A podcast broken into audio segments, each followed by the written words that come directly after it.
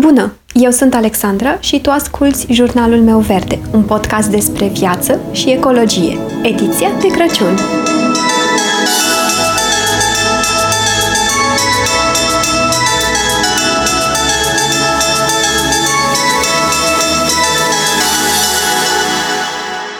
În această perioadă, atât internetul cât și magazinele fizice sunt pline de tot felul de idei de lucruri care sunt prezentate ca esențiale de iarnă.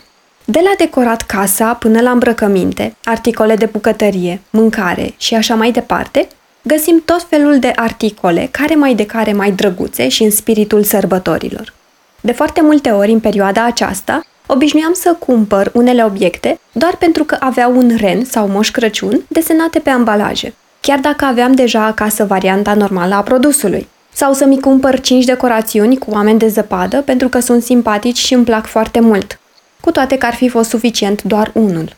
Însă în ultimul an am înțeles că nu am nevoie în fiecare an de decorațiuni noi sau mai știu eu ce cremă de mâini ediție de iarnă.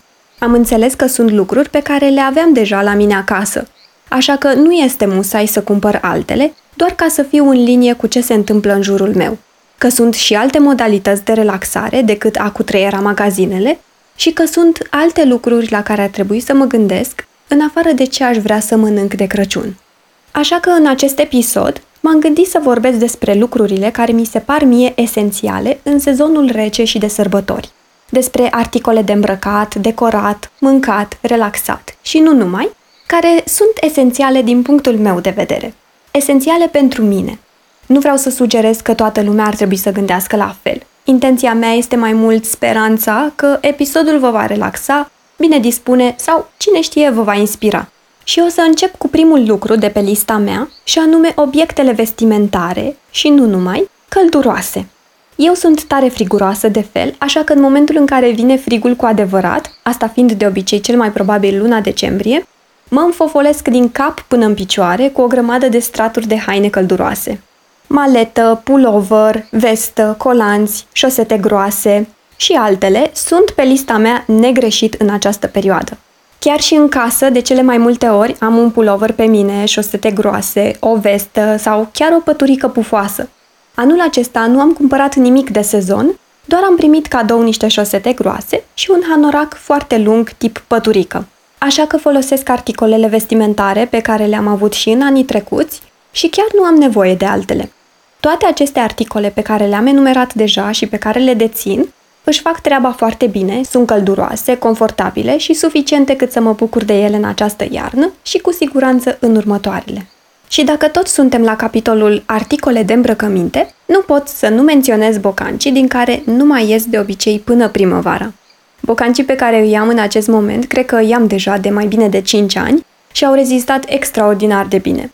Și nu pot decât să mă bucur. Mie personal îmi place să investesc în lucruri mai calitative de care mă pot bucura o perioadă mai lungă de timp.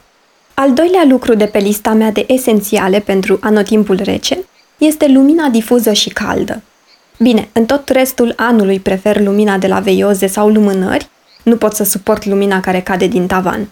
Însă mai ales iarna, atunci când se întunecă mult mai devreme, mi se pare că lumina mai caldă și mai difuză creează o atmosferă foarte plăcută. Ce încerc eu să fac este să sting totuși luminile în camerele unde nu mă aflu și să mă bucur de lumânări cu moderație și să nu aprind mai mult de una în același timp. Și că tot am vorbit de lumânări, acestea mă duc la al treilea lucru de pe lista mea cu esențiale și anume mirosurile. Așa cum povesteam și în podmăsul despre mirosuri, mirosurile sunt undeva foarte sus pe lista mea de esențiale de iarnă. Fie că vorbim de lumânări parfumate sau uleiuri esențiale, îmi place foarte mult ca în sezonul rece, după ce aerisesc casa, fie să aprind o lumânare parfumată, fie lămpița pentru uleiuri esențiale. Iar mirosurile de vanilie, portocală, scorțișoară, chiar și cel de lavandă, mi se pare că se potrivesc foarte bine acum iarna.